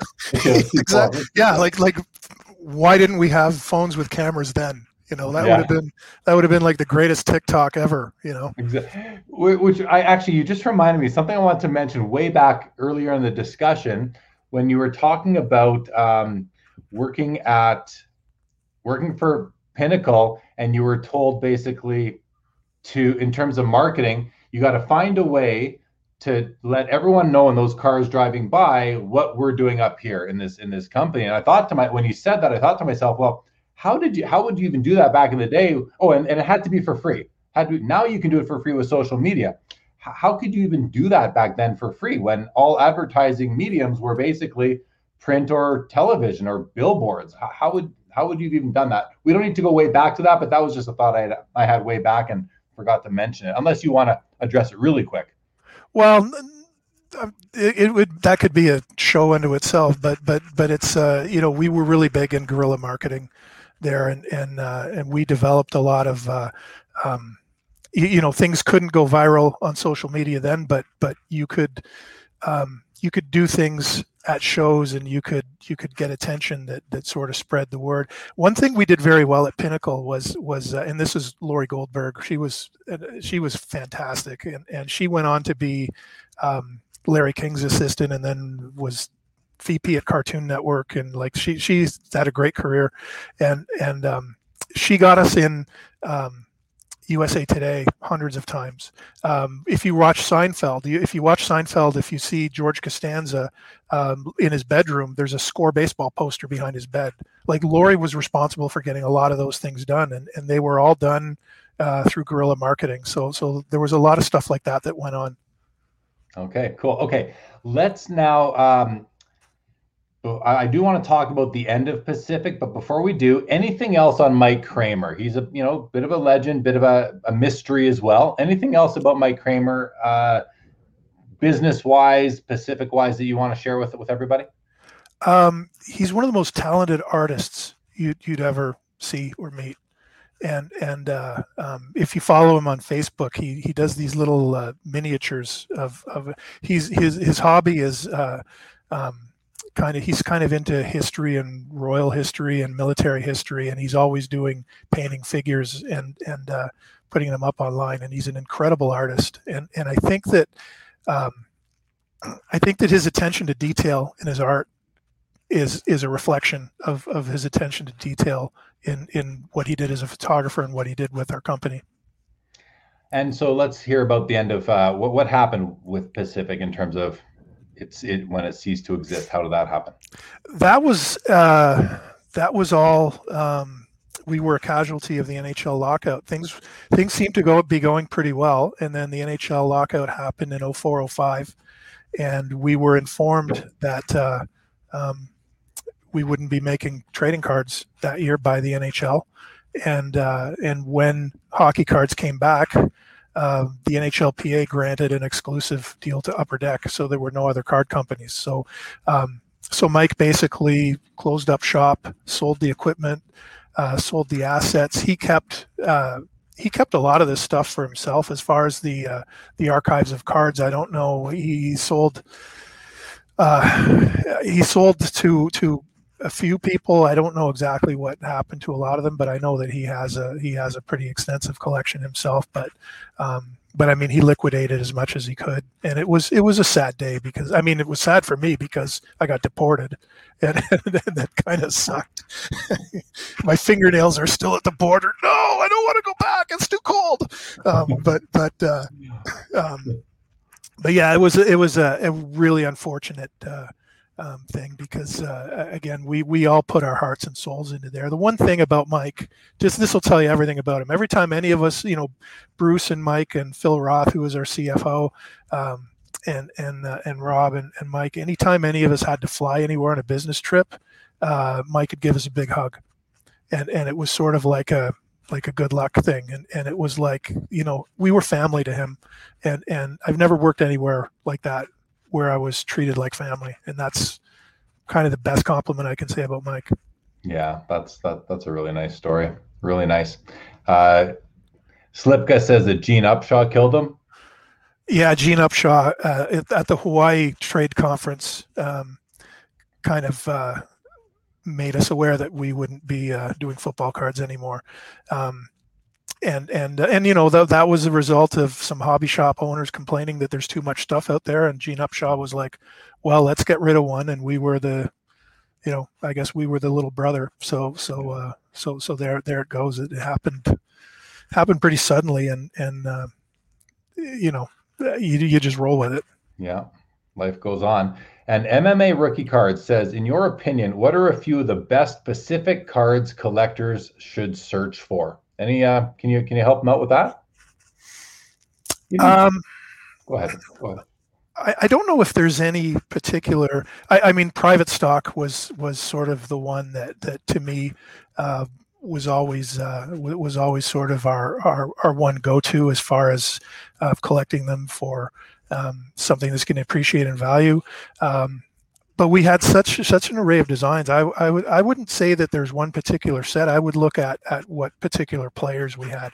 I mean I mean we had uh, we had the first Kurt Warner card at Pacific, and it was a shared card. It was a dual card with somebody else. But that that Kurt Warner card um, became so popular in the hobby, and and so I, I would I would say it's not necessarily don't look for any particular brand or any set. Um, you know, there's such a variety. Look, collect what you like, but focus on the players of the time. Focus on Griffey Jr. and A Rod and and uh, uh, Bonds and and uh, you know Sosa, McGwire, uh, all those guys, and and um, and that's you know the players are the ones that drive the hobby. I mean, look at look at right now. How how exciting would it be right now when you see Shohei Ohtani what he's doing? When you see uh, Mercedes from Chicago off to a hot start, Jacob Degrom might be the best pitcher we've ever seen in our generation, and if he's not, Gerrit Cole might be. Like we've got some incredible guys to collect right now and and uh, and it's the same thing back then you know you had Derek Jeter in that era you had you had so many great players. Uh, Greg Maddux is another one. Like like like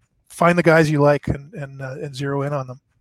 Yeah. So I want to mention also, I believe I believe Pacific pioneered the jersey numbered rookie card.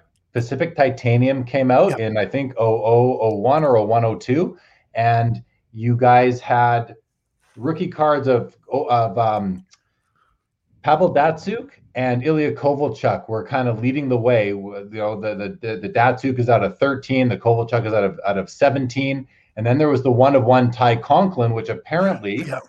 was in a box and got pulled in Winnipeg a few years ago after you know sitting on the shelf at at Superstar Sports Cars in Winnipeg for I don't know 17 or 18 years. And a lot of people were chasing that set, including if Todd is still watching, uh, somebody watching the, the show right now. So um, that was a really neat uh, innovation back in the day that is carried on today in many sets. Now we we see that. Do you remember uh, kind of devising that plan or the company devising that plan back in the day? Yeah, I remember. Uh, um, Philip Starr was our sales guy, and and uh, Philip and I went out for dinner one night, and uh, um, and uh, we decided that we wanted to do private stock titanium, and we had both talked about like we should have a set where the rookie card's numbered to the jersey number, and and uh, so we kind of came up with the plan, and then we pitched it to Mike next day, and and uh, Mike was like, "Let's go for it. That sounds great." And and uh, um, and yeah, and Philip was a character too. I mean, I mean, I am sure a lot of guys that that were in the hobby at that time have had met him at shows and things and he was a he was a real he was from college station texas and he was a he was a hardcore texan guy and and uh, um, he loved baseball. So you'd go into his apartment and he had no furniture he had a beanbag chair four big screens with baseball on and a bunch of animal animal heads on the wall because he liked hunting and that was and that was it. And he ordered it every night,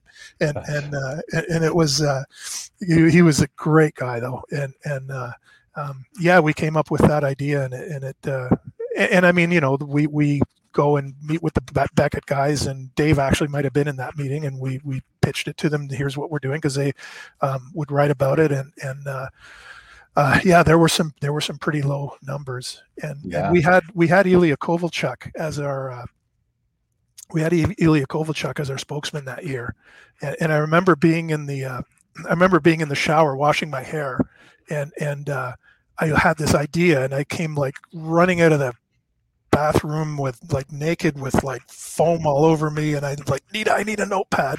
And and I just was thinking to myself and and we came up with the tagline um, we put we put the Elia in memorabilia, and that was that was our thing. And it's like, it's like I'm covered in shampoo, and I had to write it down before I forgot. And that became uh, so. Then I studied uh, I studied Russian for a few months and got nowhere with it, but enough to like, you know, Zdravstvite, Akashkovshe Dala, you know, like hello, how are you, stuff like that. So that when I met Ilya Kovalchuk's parents, um, I, I, could say hi to them. And and uh, but uh, he was a great guy, and and uh, um, but yeah, that that was that private stock titanium, the the jersey rookie numbers. I think that was that was one of the coolest things we did. Yeah. So to MMA rookie cards, that's something that came to mind um, when you mentioned that uh, for sure. I also want, as far as you know, Pacific trading cards. So there's the Dallas Card Show this weekend, and I was on Instagram earlier today. I was actually driving to go get my vaccine shot, and um, and I was I saw going live was a, a guy by the name of Peter Pacman. He's he's he, he's a he's a well known celebrity hob, hobby celebrity, if you will, on Instagram, and his whole thing was he was when I was watching him, he was going through some a quarter bin looking for Pacific football cards. And and so, you know, when when um when Sean when Sean Robb asks, you know, do you think that uh, Mike Cramer doing interviews now is going to help bring back interest in Pacific trading cards? You know, we got this guy Peter Pacman out there who is is well known in the hobby, and he's he was li- live streaming from the show today with his camera picking through looking for pulling out pacific cards. So i mean right there you know i, I don't know i just thought it was it was kind of cool considering that you were coming on tonight and that that uh, was something i got to watch earlier today. Uh, mma says thanks jeff. I grew up in iowa. I respect the kurt warners. Tip adoption. Thank you. And uh, that goodness he worked thank goodness he worked out yes for sure mma says yeah peter pacman the best card canucks those Pacific Tom Brady cards are nice too, for sure. And I want to thank Thomas Newman through a, uh, 99 cent super sticker out. Tip tip for the host, tip for the guest. Thank you very much, Thomas Newman. Um, okay, man. Anything else before we move on to the to the Canadian Sports Collector magazine experience? Here, here's something for Card Canucks. Okay, I collect oddball jerseys. So here's here's an Expos jersey, November 12. Tom Brady. Tom Brady was a Montreal Expos draft pick as a catcher in 1985 or 1995, and he decided to play football instead. Why would but, he do that? I know it, he should have been an Expo. It would have been all those World Series. Would team would have stayed and everything, but um, definitely. So Thomas Newman asks, "Hey Jeff, have you ever thought about making cards again?" If someone will hire me, yeah, for sure. okay, there you go, Thomas. And if you're, yeah, if anyone, any card makers out there looking for a, a Jeff Morris, here he is right now. Okay. Hi, Brian. Hi, Brian. Hi, Brian. President's Choice Trading Cards. Here you come. Here you come. Okay. Let's talk about Canadian Sports Collector because this is a magazine I remember from, I, I believe, the 90s, early 2000s. I loved it. I liked it more than Beckett back in the day. I found there was it, there was good editorial the price guide I found was different. You know, it was good. It was different. Uh, Canadian dollars helps if you're in Canada. But tell us about your experience, like buying the magazine and keeping it going, and how long did you keep it going for? Um, I I was the uh, editor back in 1980, no, well, 1992 through uh, until I went to Pinnacle, and then when I came back, I bought the magazine in uh, 2006. Um, and we kept it going for about two and a half to three years. But at that time, um, you know, th- there were a lot of factors why you know a, a, magazine price guide didn't work anymore. We tried some rebranding stuff. Um, Bobby um, wrote for us a monthly column on on some kind of um, specialty and oddball kind of food issue type of, of stuff. Like he's an absolute expert on things like that. We had um, we had an expert autograph collector. We we had a few people that really s- submitted some great stuff uh, for us. But but basically, what happened was the hobby was really um, shrinking at that time, and um, we just kind of got phased out and, and it just became more and more and more of a struggle every month. And, and then we just finally got to the point where we just couldn't throw any more money at it. And we just uh, we just closed shop. And it was a really heartbreaking decision to make because uh, um, I think that if we had been able to keep going we'd be on a on a rebound right? Yeah. Did we lose you for a second here Someone in the chat, let me know if that's me or if that's Jeff, please. Please, please. Oh, can you, okay. Can you hear me? Okay. I hear you again. Yeah, yeah. Okay. Um, yeah, the the hobby. Uh, uh, and there were a lot of things. There were a lot of reasons why people walked away from collecting during that time. People got into fantasy. You know, people collect because they want to create an emotional connection between themselves and the player on the card. Uh, like for example, if you're a if you're a big uh, John Elway fan, well, you're going to collect all John Elway cards because that, that's that's a connection um, between you and John Elway. So um, people were getting that fix through um, through fantasy. They could own a player which was even better than collecting a player. And and um, and, and as far as the uh, um, investor side of it, uh, people were into Questrade and E Trade and things like that, and they were getting their they were getting their investment fix. Uh, outside of sports, so so it was kind of the perfect storm for the hobby to slow down. You always know that the hobby is cyclical and it'll come back, and, and it's good to see that it's uh, strong again. Yeah, for sure, for sure. Okay, I want to go to a few comments. Uh, Slipka says interesting news about that Conklin find. I thought I was the only one who remembered it. There's there's people that were looking for that card. I know one of my good buddies was looking for that for a long time. Steve Sir says Pacific was a game changer back in the day. I remember having my mind blown by the products. Gold foil comes to mind. Great memories. And Bobby Burrell, who wrote for your magazine, remember in the CSC Mag editors page, you used nickname for staff using themes like The Sopranos and The Simpsons, etc. Anything uh, any stories about that particular topic that you want to share?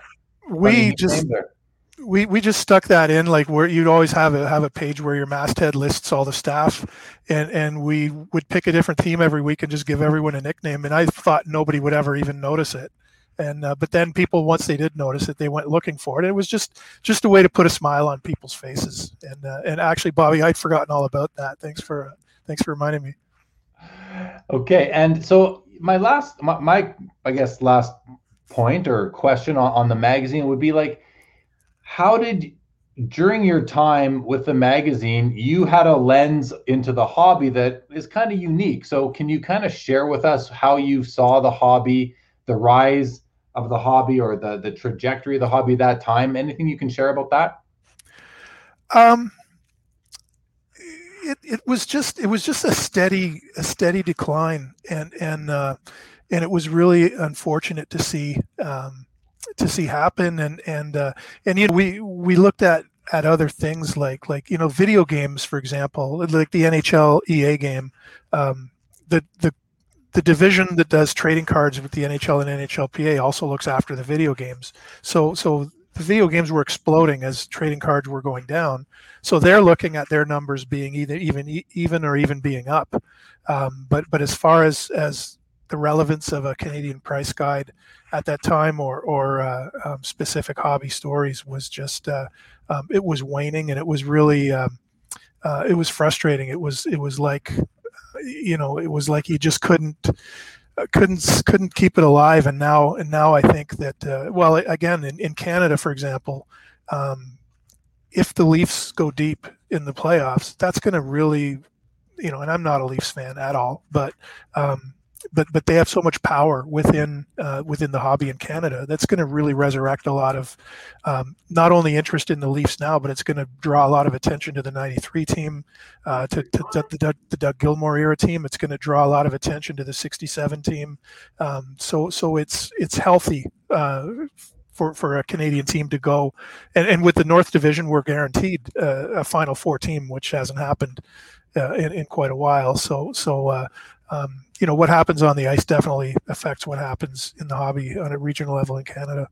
As far as hockey cards go, yeah, and I guess yeah. as far as your your lens your lens through which you saw the hobby at the magazine would have been mostly hockey centric. Uh, so is that yeah. correct? Would that be right? Yeah, yeah, it was. I mean, we we I, I made an effort. I mean, I'm a huge CFL fan, and, and I made an effort to uh, make sure we had CFL stuff in there because it was unique. No one else had it. We focused on the Blue Jays Expos and a lot of Canadian players like, you know, Russell Martin back then, and and you know, I'm sure that the same would be for someone like Joey Votto now.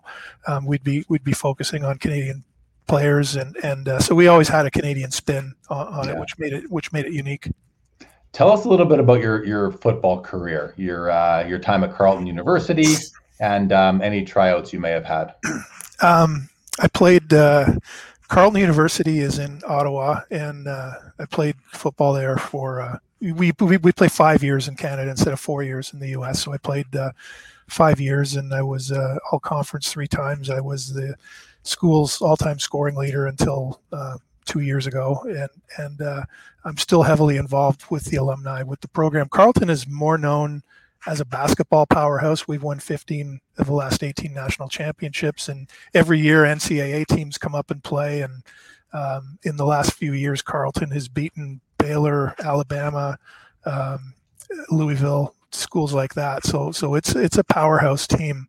Um, probably if we were in the NCAA, we'd be sort of Sweet 16 level, but I don't think know if we'd get farther than that. But um, but it was a great school. And then after um, after that, I bounced around some tryouts with the CFL. I had a sniff with the uh, Washington Redskins, which is now the Washington football team, um, and with Buffalo.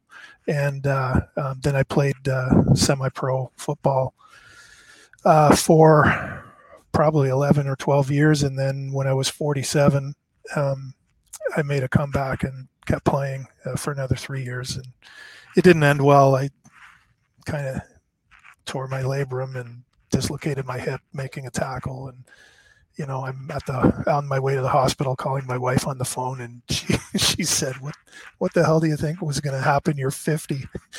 yeah, exactly. playing with 22 year olds. I mean, come but on. You, so. you made you made oh so that that was the comeback. So listen, you you shared a video with me, guys. I wanted to this video is uh it's a couple minutes long. I'm gonna share my screen. Let's watch this video. It shows Jeff in in his uh I guess you could say in his not so prime. So I'm just gonna share this right now. It's just a number until you're talking pro sports. Prime in your 20s. LeBron with no regard for human life. Pushing retirement in your 30s. Derek Jeter has done it in grand style. And playing past 40 is very rare. Mark Recchi, 43 years old. I like to refer to it as I'm well into my 30 teens. 47 year old Jeff Morris is back playing football 12 years after he retired. The first reaction almost everybody is. The former Carleton Ravens punter won a Canadian championship, but that was back in 1985. He'd long since given up playing the game and was instead officiating football until he talked with the Invaders head coach and former CFLer Kenneth Brer. I was kind of discussing football at Jets when I asked him if he still had it you got that glint in his eye, and oh, we're in trouble now because he's going to get focused and prepare for the season. And he did just that. Jeff Morris quickly started training to see if he still had it. On his lunch breaks, he'd go punt footballs. I was, wasn't really worried about how far the ball would go. I was worried that I would tear my quad, my hamstring, and wrench my back. Well, he survived without serious injury, lost 30 pounds, and showed up to the first Invaders practice several weeks later the funniest thing, you know, because he comes out there with this big old uh, shoe with a that looks like a like a dancing shoe. Well, the guy went out there was a thrill of a lifetime. I go out there kicking the ball. I didn't say anything because I knew what he had, and when he hit his first punt, he was about a six-year spot that climbed over the top of the tower and landed back down. We automatically knew at that that we had ourselves a punter. He quickly became one of the guys and developed the nickname Footloose because of his resemblance to actor Kevin Bacon.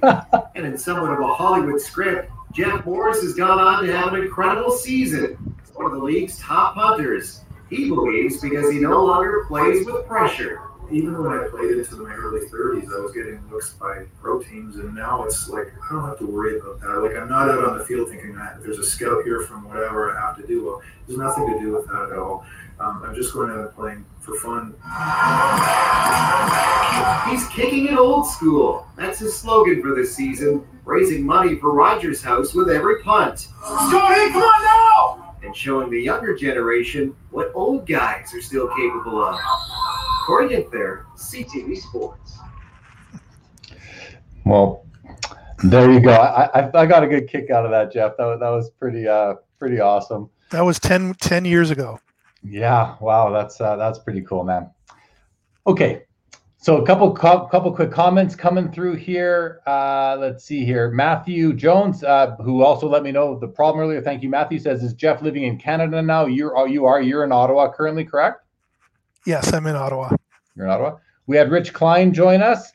Said we missed you in, all in Dallas. Yes, I've certainly uh, had some Dallas card show FOMO this weekend. Would have loved to have been there, but I'm glad everybody had a great time. Glad to have you, Rich, to stop in for sure. And MMA says inspirational old guys rock. Yeah.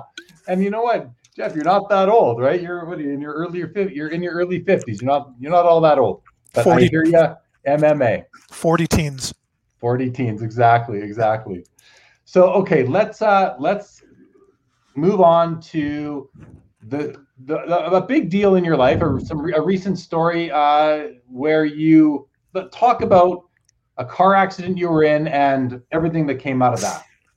Tell that whole story, please. I think it's really uh, interesting and important. Okay, so uh, um, I, I, was in Ottawa on a side street, just leaving my neighborhood, and uh, um, at a stop sign, and a woman driving behind me slid on the ice and slid into me, and and the seatbelt clip. Um, I kind of bumped my head on on the the seatbelt clip and uh, um, got out of our car and you know we looked at our cars there was not really any damage um, but uh, for we didn't exchange phone numbers or anything i wish we would have and um, I kept getting headaches at night and i've had a lot of concussions through my football career so i just figured oh geez i got another concussion and i had a bit of a bump um, on my head but i thought it was like you know in bugs bunny you know you get whacked in the head and you get a little bump so I thought that's what it was, and I kept getting the headaches, and and uh, so I finally went to emergency. And um, long story short, I found out um, that I had a uh, cancerous tumor that had eaten about a quarter of my skull, and and where I actually bumped my head, I hit the tumor. Um, so though that was the bump that was sticking out, and um, so it was kind of a kind of a bit of a life changing moment because uh, you know I'm sitting there at the hospital uh, waiting for tests for my concussion, and the doctor comes over and he says we need to go talk in the quiet room. And I was listening to uh, to a game on my satellite radio on my phone, and I was thinking, oh, the quiet room, I must be making too much noise. I got the game on, and um, um, so he sits down and he's like, "What's your cancer history?" And it's like, "Oh my god!" And and uh, um, even meanwhile, my wife is texting me like, "Are you going to be home for dinner? Like, what's the holdup? Whatever." And then uh, I had to text her back and just said, well, "We need to talk." They're asking me about my family's cancer history. So um, what ended up happening was. Uh, I have uh, I have a, a, type of cancer called multiple myeloma, and it's a bone marrow cancer that forms tumors in your in your skull and in your your skeletal structure, and uh, that's what what had caused this uh, tumor. It was about the size of a tennis ball, um, but what what went um, uh, where it got complicated was that it had it had punched into my brain. So so uh, so it, it had it was about the size of a tennis ball. It it uh, was eating my skull, but it also had, had uh, just penetrated my brain. So I had uh, emergency brain surgery, which basically saved my life. And and and you know, like like when when you have cancer, like the one thing that I always thought, and I actually learned this from from Stuart Scott at ESPN, is beating cancer isn't surviving or dying. It's not it's not win or lose. Beating cancer is how you treat every day. Beating cancer is being who you are, not letting cancer take away your personality or your passion. Um, you just treat every day as as a one-off, and and you fight through it, and and you overcome it. And um, I didn't want cancer to take my sense of humor away because I like to clown around and joke around. So um, I'm lying on the table, not even knowing if I'm ever going to wake up, and this this. Uh, um, you know, all, all, I can think of is I hope I don't get Dr. Nick Riviera from The Simpsons or somebody like that. But this guy comes over and he's explaining all the stuff that they're going to do, and he says, you know, do you have any questions for me? And I said, uh, yeah, like family board game night. I hope you never hit the sides in operation. Like you always won, right? Like, and and he was disgusted with me. And then and then I was just about to go under. I thought, oh great, the last thing I ever do on earth is I piss off my brain surgeon. Um, so uh, everything everything went fine. And then um, I had uh, uh they stapled my head shut and um, put a metal plate in. Just uh, um, it's it's like about a maybe about a third of my skull is, is a, metal plate. So every time I go to an NHL game and I have to walk through the uh, the thing, it sounds like an Amber Alert, like me, me, me, you know, or, or the airport. I, I set the thing off all the time. But um, I relapsed. I went through radiation every day, and and uh, and you know, it's all it's all a thing of perspective because uh, the first day I was at the hospital for tests. Um, I was there, and I was kind of freaked out still that that you know I I envisioned myself like.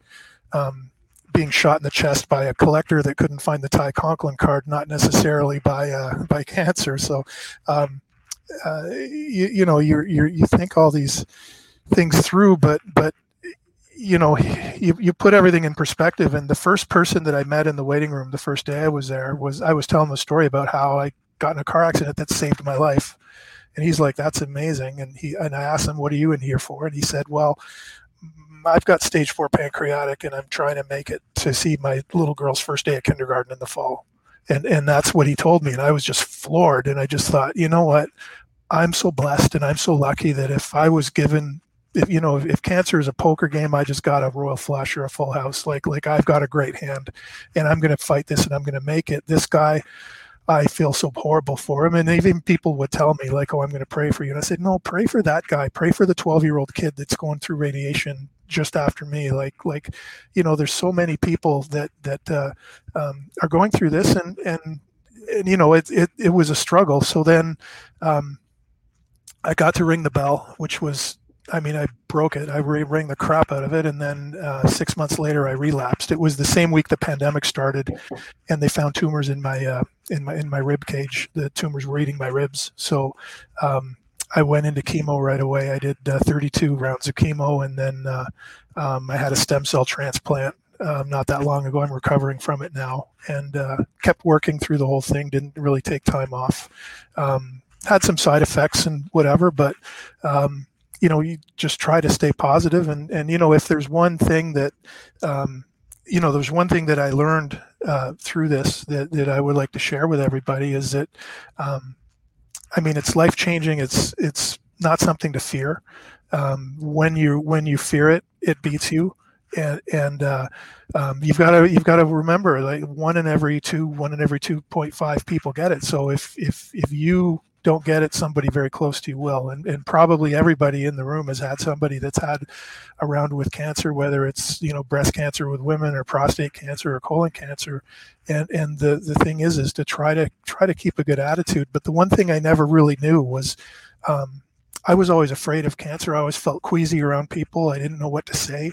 Um, and if you know, if you never know what to say to somebody who's a friend that, that has had cancer, um, just tell them to keep fighting. Stay strong keep fighting. You know we, we, we got you we got your back and that's that's all people need to hear. And and uh, um, i don't mind uh, i don't mind sharing that story because i think that uh, i think that people need to hear it. And and um, and you know as far as uh, as far as my recovery i'm i'm going to beat this. Um, i am going through some some uh, maintenance drugs and things like that now where you know it should be should be about five years uh, before it comes back. And then when it comes back i'll just beat it again. But um, but i always tell my doctor it's like i want to die with cancer not from cancer. And and and myeloma there's no cure. But um, it's, it's funny too. The first thing the first thing i did was like you, you know when you you know when you google like your birthday like okay what famous people are on my birthday? I, I googled myeloma trying to find out who who was famous that had it because it's it's kind of a, a, rare cancer.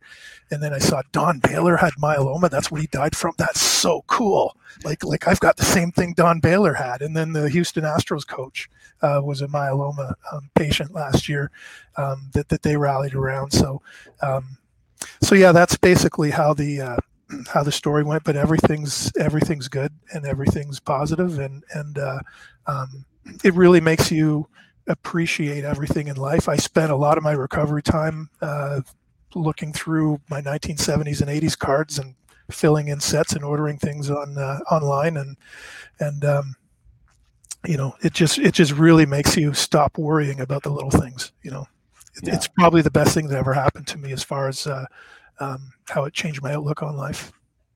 And uh, you'd mentioned to me a couple of couple of things that kind of came out of it as well that you hadn't mentioned yet. One of them was um, scoring scoring baseball games, about 500 of them or so. And you know, yeah. you, you, you, and you also mentioned something about Mike Cramer. Yeah, actually, um, um, we found out through Facebook, but but uh, Mike and I were going through chemo at the same time. He had uh, um, he was having a, a, a, different cancer than I had, but but uh, um, we were going through it at the same time. So we were messaging each other, you know, hey, hey, you know, hey, how you doing? Stay strong. You know, uh, we're in this together. And and it was uh, it was interesting because Mike was, you know, somebody that you know we we we like each other's Facebook posts and you know say hi at birthdays and Christmas, and we weren't really in touch that much other than just kind of being aware of through social media what we were doing. But um, cancer really really kind of brought us together, and Mike is uh, Mike is recovering also, and and uh, um, it's really kind of. Uh, um, not not only rekindled but strengthened um, the friendship that we have and and uh, um, and you know it's it's kind of comforting when you go through something like this that that you know somebody um, who's who's important part of your life that's going through it with you. Like it really makes a really makes a big difference. Yeah for sure for sure. I've lost you know well i'm sure we, we all have. I have as well. Um, uh, Slipka says more chicken soup for the soul. You rock, Jeff. Uh, Rage Rage joined us a little bit earlier. It tells us that uh, lost my mother to stage four brain cancer the day after Christmas three years ago, and my BF at 64, and I nursed her to the end, and it crushed me. Sorry to hear that. Willie T says they should make a movie about your life, Jeff. Kevin Bacon might be available. Stay strong. Matthew Jones says, "Is that why you still think the Expos are a team? the Expos are still a team." Just kidding, of course. Um, and uh, yeah, Rage says, God bless Jeff. God is good. Stay strong. Way to stay strong, says Tim Mayer. An inspirational story. Keep fighting when it comes back. Yeah, for sure. Um, okay, and I wanted to go back. I, I, I don't know if Michael Ham is still with us, but I mentioned earlier. Oh, go ahead. Show this. The book. So so when when uh, when I was recovering from uh, you know brain surgery, brain cancer, um, I had to you know, some people do crossword puzzles or Sudokus or things like that. And I was at home. I was in a lot of pain. Like I'm not going to sugarcoat it or anything, but I got the uh, the Bob Carpenter's baseball scorebook, which is which is what the uh, MLBPA Writers Association um, uses. So um, I, I'm a Yankees fan. So every single New York Yankees game, uh, I've seen every pitch and I've scored every game. And and it's just something to keep my mind focused and busy. And and uh, last year, while I was recovering, or well, no, 2019, while I was recovering, um, I scored 500 baseball games, and and and it was like uh, it was fun. Like it was, but but when I was a kid, uh, like where I lived in in Prescott, we were right on the border. So Ogdensburg, New York, was right across from us, and Ogdensburg was all Yankees. So so we got Yankees games on Saturday and Sunday, and Expos games every Wednesday and I would always score games as a kid. And my bucket list thing was I'd love to do a whole season where I could score every game, and uh, so I did it. I, have uh, I've scored every Yankees games since since uh, since I got sick, and uh, and it's um, it's a fun thing to do. It's like a little hobby. So yeah, and keep, kept your mind busy, and uh, it must have been a little therapeutic as well. I, I would have to think. Well, well it's a little frustrating. It's a little frustrating this year because nobody on the Yankees can hit a slider, and they're all hitting 170. It's like uh, I'm writing a lot of Ks. Like I'll get car- I'll get carpal tunnel from it. Okay, so let's move on to our. Uh, Sanders and Dora says, Jeff, you had me until Yankees fan, but all the best. Um, okay, thanks for sharing that story, that very personal story, but it's inspirational, man. And uh, your your words of wisdom were, you know, were, were really inspirational, and just I'm, I'm glad that we got to hear them. So, okay, you've been in the hobby now about 45 years or so. The hobby today, currently 2021, 2020, and 2021, it's you know we we know what's been going on. We it's had its ups, it's had its downs. Someone who's been in the hobby 45 years, what is your take on what we're seeing right now? Um, I think we're seeing uh, we're we're seeing a big rebound, um, and and I like a lot of what I see. There's some things to me that that uh, um, are a little out of control, like the uh, um, the market for. Well, I mean, I mentioned the million dollar Wayne Gretzky OPC PSA 10 rookie card. Um, and, and I don't know. Uh, it's just me, but I looked at that card closely at the images of it. I don't know how that was graded a ten, um, because it looked pretty. Uh, I know that I know that the cutting on the OPC cards is a little rough, but um, but I don't know how you could grade that card a ten when some of the other nines that are out there look better. Um, but uh, you're seeing people wanting to wanting to uh, spend high end dollars on certain things, and um, you, know, again, it's it's investor versus collector, but um, but I, I think overall uh, it's it's exciting. It's really I really like what Upper Deck is doing with their hockey products. Um, you know, especially with the with the young guns, um, and and you know, there's such a such a great crop of rookie cards this year. I mean, that's that's been driving sales. So so people are jumping back on it and and they're doing it responsibly, not like it was in the 90s. So so I like that. The one thing I'm not on board with is uh, the whole NFT blockchain thing. Um, I, I get it in a way, but at the same time, I would not consider that a collectible, and I, and I don't understand how the licensing can ever work. I don't I don't see how you can have the right to own a moment. Um, and and I mean I mean I don't know. I I, I just don't. Uh, I'm not there. I think that there's a market for it, but I don't, you know, I'm not one of the guys that that would be interested in in that because I don't I don't consider that collectible. It's you know NFTs and blockchain. It's it's something completely different, but it's it's not for me. Yeah, I'm with you. I don't think it's collectible either. Well, it could be. It depends. I guess it's a collectible to someone who does want to collect them, but it's not a sports card. It's a totally different category. So I'm with you on that. And then we had a, also just on the current state of the hobby. Michael Ham had this question a while ago now, but I, I did want to come back to it. He said, "What what do you think about the current market and how Panini handles distribution? Coming from someone who worked in in card companies and had a had a your ear to the ground in terms of distribution, what do you think about how it's being handled now, but with retail and uh, as well as you know the uh, direct to consumer products that they're doing?" I, I don't really follow what Panini is doing that much uh, as far as knowing specifically what, what their distribution things are. I will tell you something though that um, that really piqued my interest this week was uh, um, Target uh, pulling the plug on trading cards for a while in the states. And when and when I was at Pacific, um, Target was our biggest customer, and and and it wasn't close. It was by far they were our biggest customer, and um, part of the problem problem with uh, um, the NHL lockout in 0405 uh, and then giving the exclusive to Upper Deck was Target lost a lot of their um, hockey. The hockey market lost a lot of their shelf space at Target. NASCAR took all the all the hockey shelf space, and that really impacted hockey's rebound in the U.S. Uh, and slowed it down. I mean, thank God, Chris Sidney Crosby came along right at that time because he he alone drove um, hockey sales, and and I think that you know Connor McDavid drew drove hockey sales, and and you had guys in in each sport, but.